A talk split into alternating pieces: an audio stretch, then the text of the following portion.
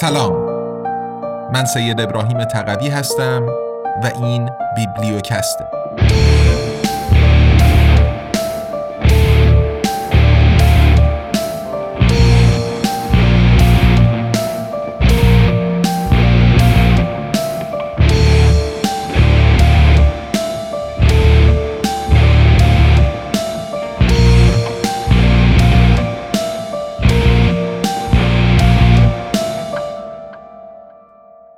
امپراتوری USA قدرت جهانی بیوجدان. نوشته دانیل گنزر برگردان و صدای سید ابراهیم تقوی.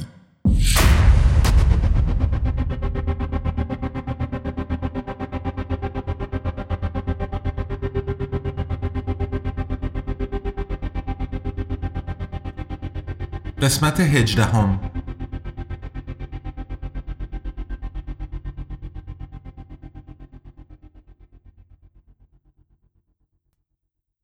فصل نهم ترور رئیس جمهور کندی رئیس جمهور ایالات متحده جان اف کندی که در ژانویه 1961 به کاخ سفید راه یافت عزم آن داشت که بر راههایی جدید در سیاست خارجی ایالات متحده قدم بگذارد. در جریان تهاجم به خلیج خوکها هنگامی که مشخص شد کودتا علیه فیدل کاسترو شکست خواهد خورد او از بکارگیری نیروهای پنتاگون برای پشتیبانی سیا سر باز زد. در جریان بحران کوبا در 1962 نیز که جهان را به آستانه جنگی ای کشاند، کندی حاضر نشد به مشاوره ژنرال های رد بالایش عمل کند که حمله به این جزیره را پیشنهاد داده بودند و در عوض تصمیم به محاصره دریایی گرفت. علاوه بر این او با نیکیتا خروشچف رهبر اتحاد جماهیر شوروی کمونیستی مذاکره کرده و به او قول داد که از هر گونه تهاجم به کوبا در آینده صرف نظر کند. در ازای این توافق خروشچف سلاحهای اتمی شوروی را از کوبا خارج کرد و کندی نیز به ارتش خود دستور داد تا سلاحهای اتمی آمریکا را از ترکیه خارج کنند. کندی بسیار بدبین بود و می‌خواست سرویس های مخفی ایالات متحده را از ویتنام جنوبی نیز خارج کند. برخی افراد در سیا و پنتاگون از کندی نفرت داشتند و به این نتیجه رسیدند که رئیس جمهور جوان و کاریزماتیک تهدیدی برای سیطره امپریالیستی ایالات متحده است و باید از میان برداشته شود. به خصوص رئیس سابق مزور سیا آلن دالس که پس از افتضاح خلیج خوکها توسط کندی برکنار شد دشمن قسم خورده رئیس جمهور کندی بود. اگرچه قابل اثبات نیست ولی شواهد بسیاری چنین دلالت می کنند که رئیس اسبق بیوجدان سیا آلن دالس ترور کندی را سازماندهی کرده و سپس به عنوان عضوی بانفوذ در کمیسیون وارن که این پرونده قتل را بررسی می کرد رد پای خیش را پاک کرده و توجه افکار عمومی را به سوی لی هاروی اوزوالد هدایت کرده و قتل را به گردن او انداخته است. از آنجا که اوزوالد نیز با فاصله اندکی به ضرب گلوله به قتل رسید و هرگز نتوانست از خود در برابر این اتهامات سنگین در روندی قانونی دفاع کند، حاله ای از ابهام بر کل ماجرا سایه افکند که هر چشمانداز واضحی را ناممکن می ساخت. این برای آلندالس می توانست تنها مطلوب باشد. او در 1969 در سن 75 سالگی مرد بدون آنکه هرگز از سوی یک قاضی درباره نقشش در ترور رئیس جمهور بازخواست شود.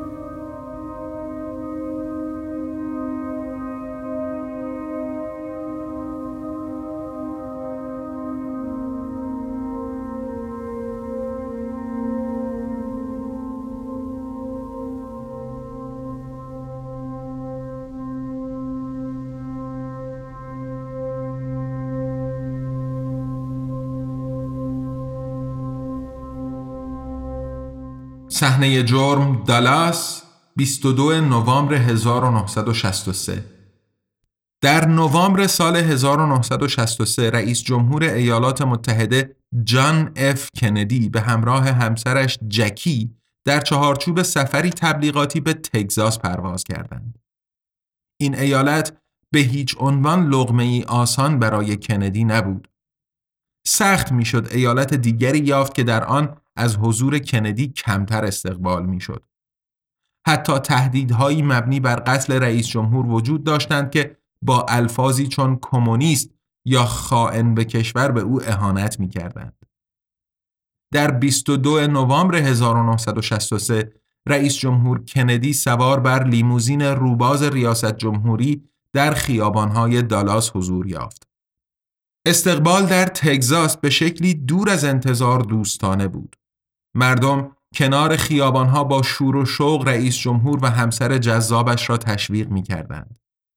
در دیلی پلازا فضای سبز بازی که مرز غربی مرکز شهر دالاس را تشکیل می دهد کاروان در ساعت دوازده و سی دقیقه در خیابان علم ناگهان به گلوله بسته شد. یکی از تیرها به سر رئیس جمهور اصابت کرد.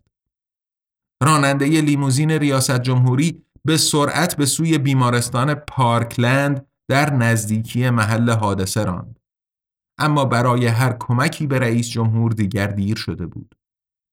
در ساعت 13 به وقت محلی پزشکان معالج مرگ کندی را اعلام کردند.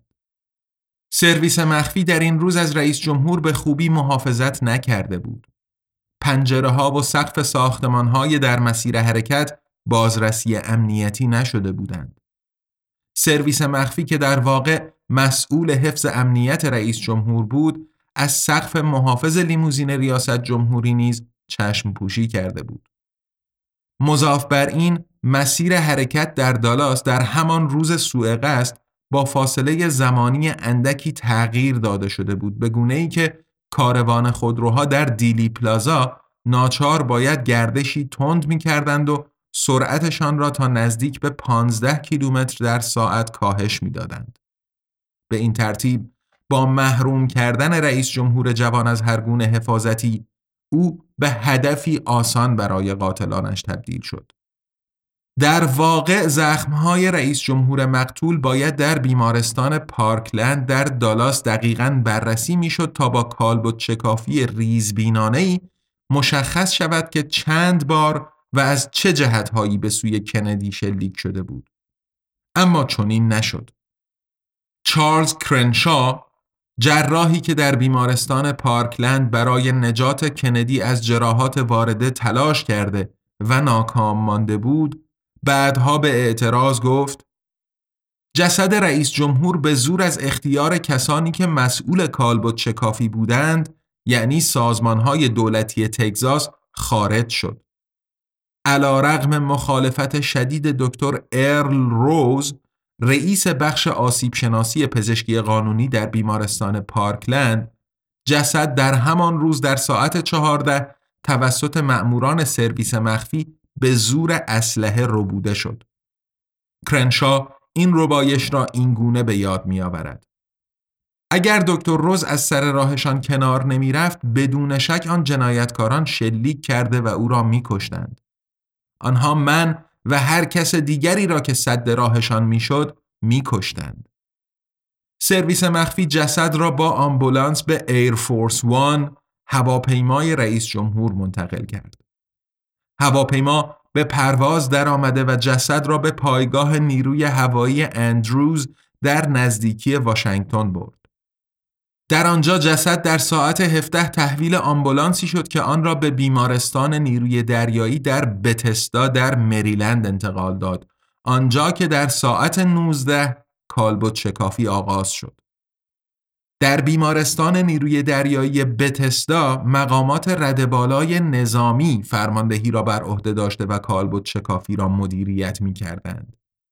یعنی دقیقا همان محافلی که کندی را تهدیدی برای سیاست خارجی امپریالیستی به شمار می آوردند. نظامیان در گزارش کالبوت چکافی دست بردند. چنانکه دکتر کرنشا گوید اگر کالبوت شکافی در پارکلند انجام می‌شد سوالات بیشتری مطرح می شدند و عکس های کالبوت شکافی روایت متفاوتی را ثبت می کردند. روایتی که تحقیقات را به سمت و سوی دیگر هدایت می کرد. در همان هواپیما معاون رئیس جمهور لیندون جانسون نیز حضور داشت که در جریان پرواز به عنوان رئیس جمهور جدید ایالات متحده سوگند یاد کرد. با کودتایی که تنها شش ثانیه به طول انجامیده بود، جانسون بدون انتخابات مردمی به بالاترین جایگاه قوه مجریه دست یافت. نخبگان قدرت می دانستند که با جانسون یک سیاست امپریالیستی را خیلی بهتر می‌شد اجرا کرد. جانسون نخبگان قدرت را ناامید نکرد. تنشها را با ویتنام تشدید کرده و بیش از دو میلیون سرباز آمریکایی را به جنوب شرق آسیا اعزام کرد. پس از ترور کندی ایالات متحده در بحت و اندوه فرو رفت. کندی تنها 46 سال داشت و همسری جوان و دو فرزند سال از خود به جا گذاشت. در اروپا نیز مردم سوگوار قتل ناجوان مردانه رئیس جمهور جوان، خوشچهره و کاریزماتیک ایالات متحده بودند.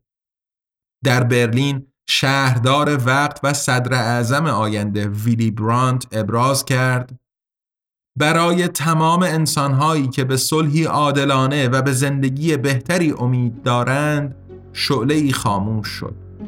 در این شامگاه جهان بسیار فقیرتر شده است.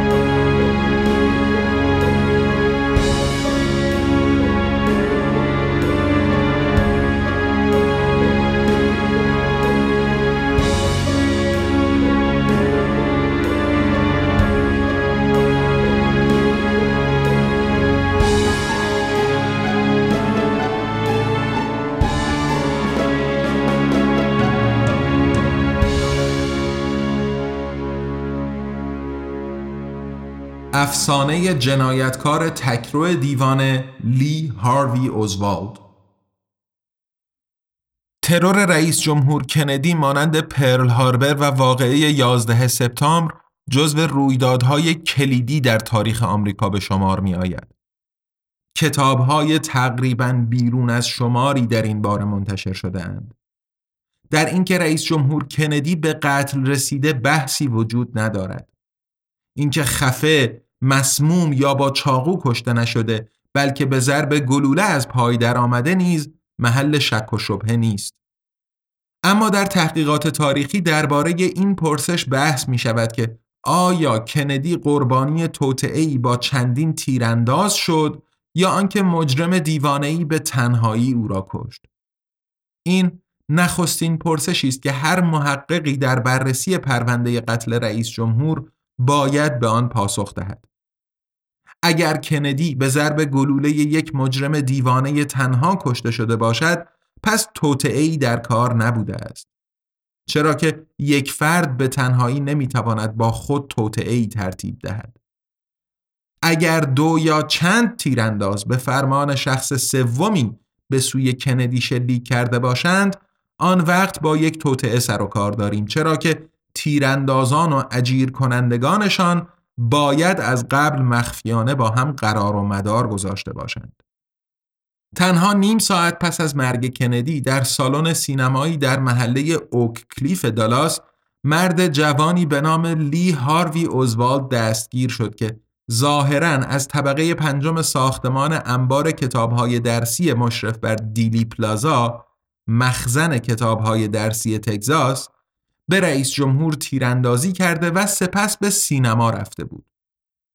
لی هاروی اوزوالد 24 ساله که تازه یک ماه بود در انبار کتابهای درسی به کار مشغول شده بود این اتهام را قویا تکذیب کرده و مدعی شد که به هیچ کس شلیک نکرده و سپر بلایی شده است که گناه را به گردن او انداختند. در مقر مرکزی پلیس دالاس اوزوالد به شکلی بینظم مورد بازجویی قرار گرفت. با آنکه حتی در پرونده های جرائم مالی کوچک نیز بازجویی های اینچنینی طبق روال ضبط می شوند قاتل ادعایی رئیس جمهور توسط پلیس دالاس به مدت دوازده ساعت بازجویی شد بدون آنکه ماشین ضبط صدایی روشن باشد یا یک تندنویس گزارشی ثبت کند. این نه یک شلختگی ساده بلکه سرپوش نهادن آمدانه بر اظهارات متهم بود. در یک دادرسی متهم این حق را دارد که با کمک وکلایش از خود دفاع کند.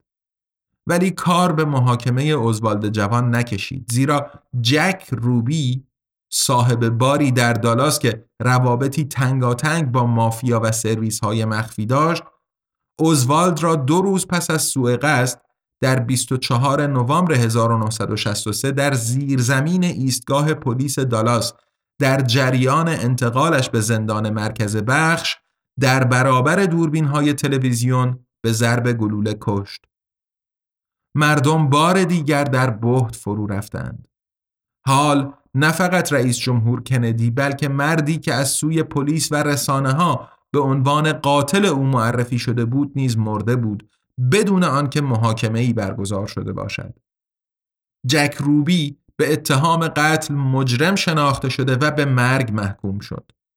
او در روز 3 ژانویه 1967 در زندان بر اثر سرطان درگذشت. هر کس امروزه در دانشنامه برخط ویکیپدیا مدخل لی هاروی اوزوالد را جستجو کند در آنجا می‌خواند که اوزوالد قاتل رئیس جمهور کندی بود. از آنجا که بسیاری خبرنگاران، دانش آموزان و دانشجویان از ویکیپدیا رونویسی می کنند، امروزه نیز در بسیاری از روزنامه ها و کارهای تحقیقی مربوط به سمینارهای درسی نوشته می شود که اوزوالد به عنوان دیوانه ای تکرو کندی را به قتل رسانده است.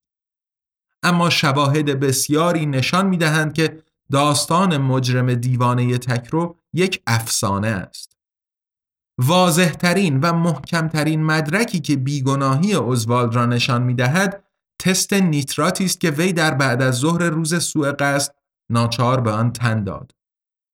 با آزمایش نیترات می توان آثار دود پس از استفاده از یک سلاح گرم را بر روی دست یا لباس تشخیص داد. تست های اینچنینی اهمیت دارند زیرا بر مبنای قوانین علوم طبیعی استوار هستند. به عنوان مثال اگر تست الکل میزان الکل خون را صفر در هزار نشان دهد پلیس اجازه ندارد راننده را به دلیل رانندگی در حالت مستی بازداشت کند.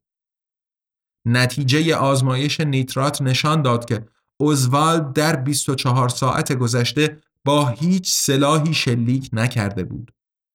بنابراین اوزوالد نمی توانست قاتل باشد.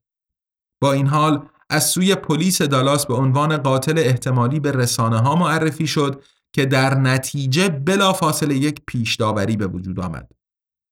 همزمان اطلاعات مهم نتیجه منفی تست نیترات ده ماه تمام از رسانه ها مخفی نگاه داشته شد تا آنکه بالاخره در گزارش کمیسیون وارن انتشار یافت.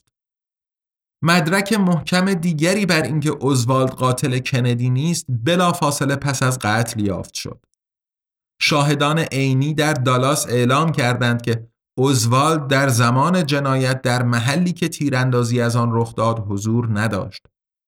سرایدار ساختمان انبار کتابهای درسی روی ترولی بلا فاصله پس از شنیدن صدای تیراندازی همراه با افسر گشتی پلیس ماریون بیکر به داخل ساختمان یاد شده دویده و اوزوالد را در غذاخوری طبقه اول ساختمان با کوکاکولایی که پیشتر از دستگاه فروش نوشیدنی گرفته بود دیدند.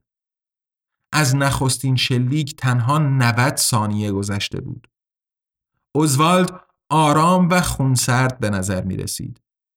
با این وجود بازرسان بعدا ادعا کردند که اوزوالد اندکی قبل از آن از طبقه پنجم ساختمان انبار کتاب رئیس جمهور را با تیر زده و بعد با زیرکی تمام چهار طبقه را پایین دویده از دستگاه یک نوشیدنی گرفته و با آرامش به سرایدار ترولی و مأمور پلیس بیکر سلام کرده و همه اینها در عرض تنها 90 ثانیه. سپس هم به سینما رفته و آنجا دستگیر شده است. این باورپذیر نیست. اوزوالد به احتمال بسیار زیاد در زمان قتل در محلی که تیراندازی از آنجا رخ داده حضور نداشته است. علاوه بر این اثر انگشت اوزوالد بر روی اسلحه مانلیشر کارکانویی که ظاهرا با آن به رئیس جمهور شلیک شده بود یافت نشد. این اسلحه ارزان و درجه دو ایتالیایی مناسب ترور یک رئیس جمهور نیست.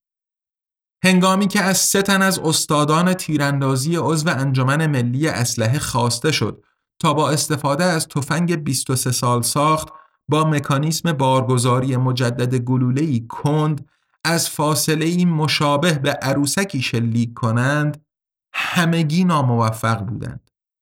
تنها یکی از سه تیرانداز تراز اول توانست در مدت زمان تعیین شده 6 ثانیه سه شلیک انجام دهد. ولی هیچ کدام نتوانست حتی یک بار سر بزرگتر از معمول یا گردن عروسک هدف را مورد اصابت قرار دهد. اما این دقیقا کاری است که اوزوالد ظاهرا دو بار موفق به انجامش شده است.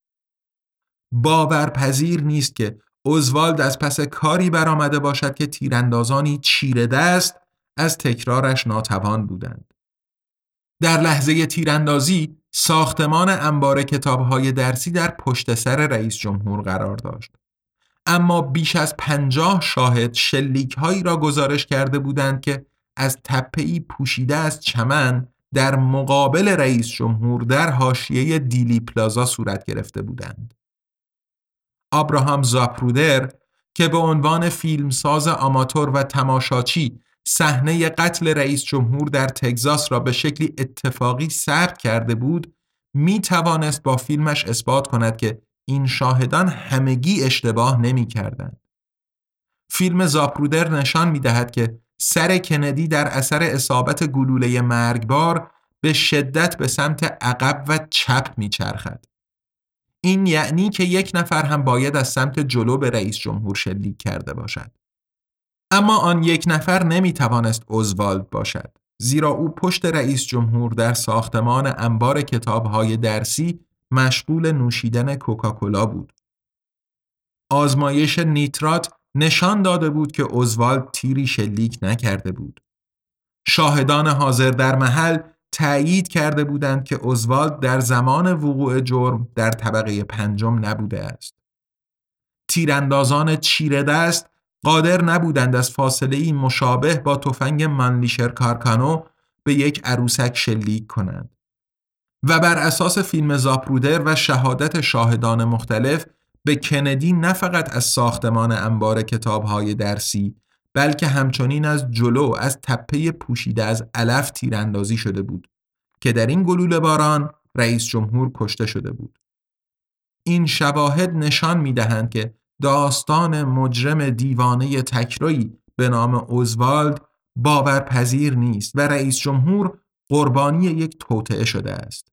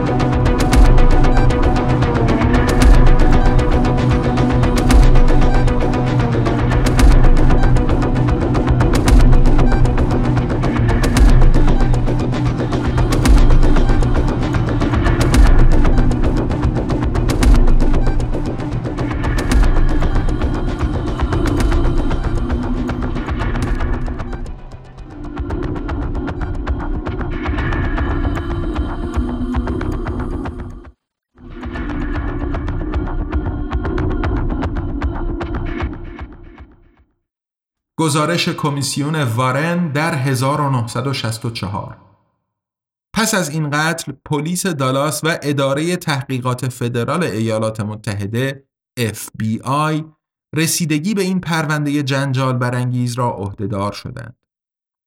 ادگار هوور رئیس قدرتمند 68 ساله FBI و معتمد نزدیک رئیس جمهور لیندون جانسون بلافاصله و مسررانه از نظریه مجرم دیوانه تک دفاع کرد. در 24 نوامبر 1963 تنها چند ساعت پس از به قتل رسیدن اوزوالد رئیس FBI هوور اعلام کرد آنچه برای من در درجه اول اهمیت دارد این است که چیزی منتشر کنیم که با آن بتوان افکار عمومی را متقاعد کرد که اوزوالد قاتل واقعی است. FBI از این خط مشی تعیین شده پیروی کرد و اینگونه تاریخ نگاری قتل کندی را شکل داد. برای این سرویس مخفی داخلی قتل کندی مهمترین و در عین حال حساسترین پرونده در کل تاریخش است. عجیب نیست که FBI به جای دنبال کردن همه سرنخها بلافاصله خود را به داستان مجرم دیوانه تکرو محدود کرد در واقع باید پارلمان ایالات متحده پس از قتل یک کمیسیون تحقیق تشکیل می‌داد. زیرا نظارت بر قوه مجریه در حیطه اختیارات قوه مقننه است. اما لیندون جانسون که به واسطه این قتل به ریاست جمهوری رسیده بود، پیش دستی کرده و در 29 نوامبر 1963 کمیسیون موسوم به کمیسیون وارن را تشکیل داد. نامی برگرفته از نام رئیس آن ارل وارن که در آن زمان قاضی دادگاه عالی ایالات متحده در واشنگتن بود. با انتخاب هفت عضو کمیسیون وارن رئیس جمهور جانسون توانست تاریخ نگاری را مطابق میل خود هدایت کند. مهمترین عضو کمیسیون وارن رئیس اسبق سازمان سیا آلن دالس دشمن قسم خورده کندی بود. در این کمیسیون همچنین نماینده کنگره و رئیس جمهور سالهای بعد جرالد فورد حضور داشت که نیوزویک او را بهترین دوست سیا در کنگره خوانده بود. کمیسیون وارن شاهدان متعدد و معتبری را که صدای شلیک از تپه پوشیده از چمن به کندی را شنیده بودند نادیده گرفت. همچنین کمیسیون فیلم زاپرودر را نادیده گرفت که نشان می‌داد کندی از روبرو مورد اصابت گلوله قرار گرفته بود. در گزارش نهایی خود که در سپتامبر 1964 منتشر شد، کمیسیون وارن درست مانند FBI ادعا کرد که اوزوالد به تنهایی مجرم بوده و از پشت سر به کندی شلیک کرده است. توطعه ای که توسط چندین همدست ترتیب داده شده باشد وجود نداشته است. اوزوالد با اسلحه جنگی ایتالیایی مدل مانلیشر کارکانو از ساختمان انبار کتابهای درسی سه گلوله شلیک کرده بود. اولین گلوله به خطا رفته است. گلوله دوم زخم گردن کندی و جراحات جان کانلی فرماندار تگزاس که جلوی کندی نشسته بود را ایجاد کرده و سومی گلوله مرگبار بوده که به سر وی اصابت کرده است. یعنی که رئیس جمهور با اصابت دو گلوله به هلاکت رسیده بود. کمیسیون وارن در گزارش 880 صفحه‌ای خود مدعی شد هیچ مدرک معتبری وجود ندارد که کندی از روبرو مورد اصابت گلوله قرار گرفته باشد. گلوله هایی که کندی را به قتل رساندند به دست لی هاروی اوزوالد شلیک شده بودند. اما زخم های گلوله متعدد کندی و فرماندار کانلی با داستان دو شلیک موفق که کمیسیون وارن ارائه می‌داد جور در نمی آمدند.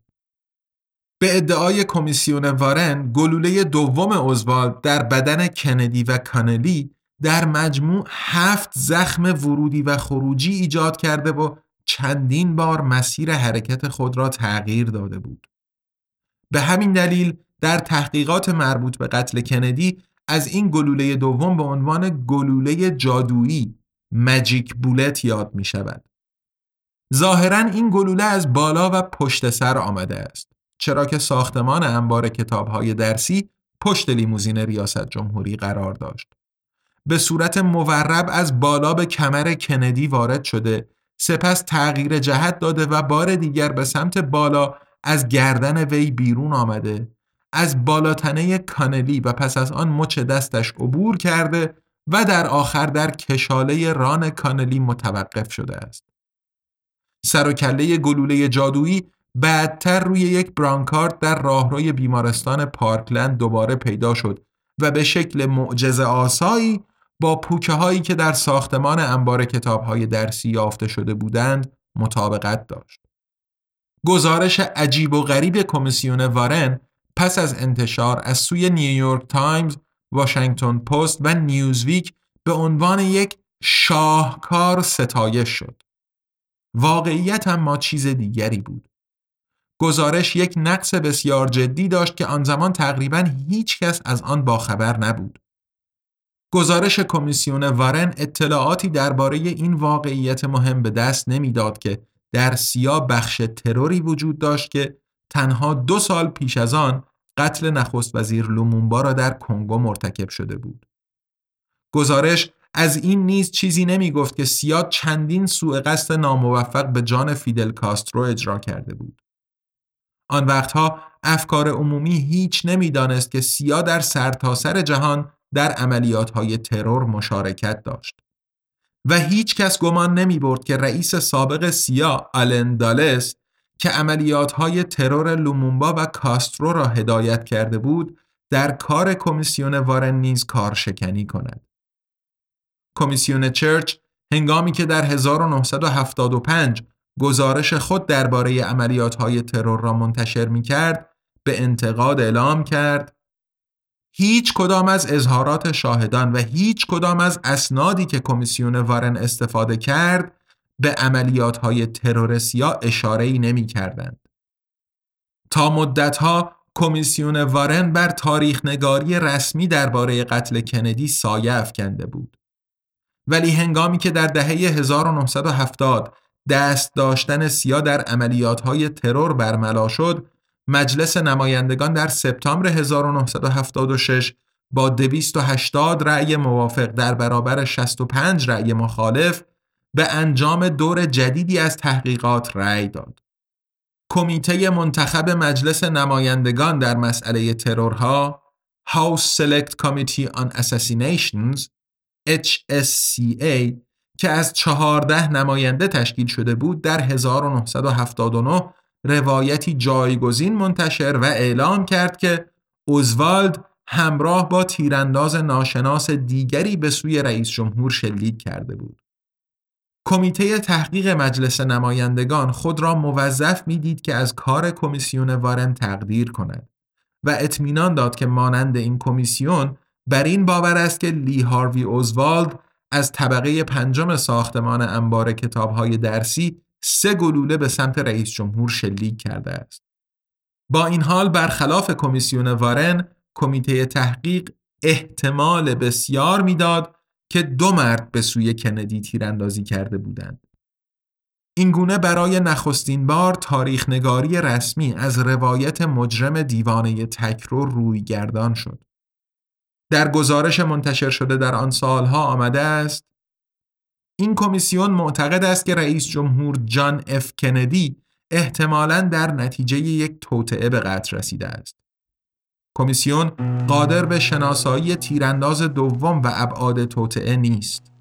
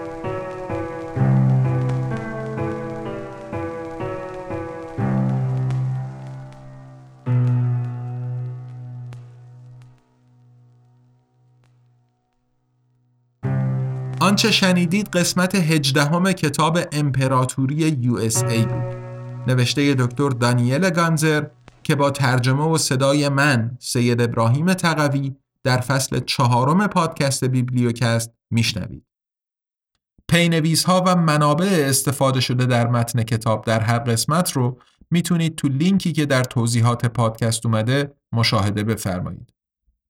بیبلیوکست زیر مجموعه ای از انتشارات آزادنامگانه.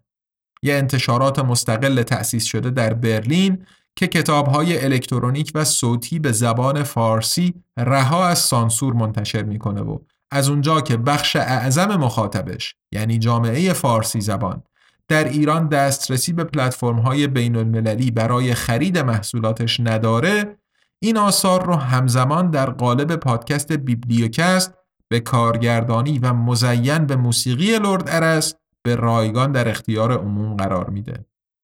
کتاب های قبلی آزادنامگان یعنی کوالیتی لند، ابرقدرت ریاکار و بهار به صورت کتاب الکترونیک و صوتی تو پلتفرم های مختلف برای فروش عرضه شدن و دوستانی که تمایل و دسترسی به این پلتفرم ها داشته باشن می‌تونن خریداریشون کنن. کتاب های الکترونیک آزادنامگان روی Google Play Books و Apple Books منتشر میشن و کتاب صوتی روی پلتفرم های متعددی که لینک هاشون توی صفحه هر کتاب روی سایت آزادنامگان قرار داده میشن. همونطور که عرض کردم آزادنامگان یه انتشارات مستقله که با هدف تقویت آزادی بیان و مبارزه با سانسور راه اندازی شده و ادامه پیدا کردن کارش در گروه همراهی و حمایت شماست. شما می‌تونین با دنبال کردن آزادنامگان در شبکه های اجتماعی منتقل کردن نظرات، انتقادات و پیشنهاداتتون و همینطور معرفی ما به دوستان و آشنایانتون به همون در مسیری که پیش گرفتیم کمک کنید. برای حمایت مالی از آزادنامگان هم می‌تونین غیر از خرید محصولاتش از لینک های حامی باش، PayPal یا SubscribeStar که در توضیحات پادکست قرار داده شدن استفاده بفرمایید. در فصل چهارم بیبلیوکست ما با هفته‌ای یک قسمت پنج شنبه هر هفته در خدمتتون خواهیم بود و خوشحال میشیم از دریافت بازخوردهای مثبت یا منفی از شما شنونده های عزیز. پس با ما همراه بمونید. تا قسمت بعدی بیبلیوکست ارادتمند تقوی.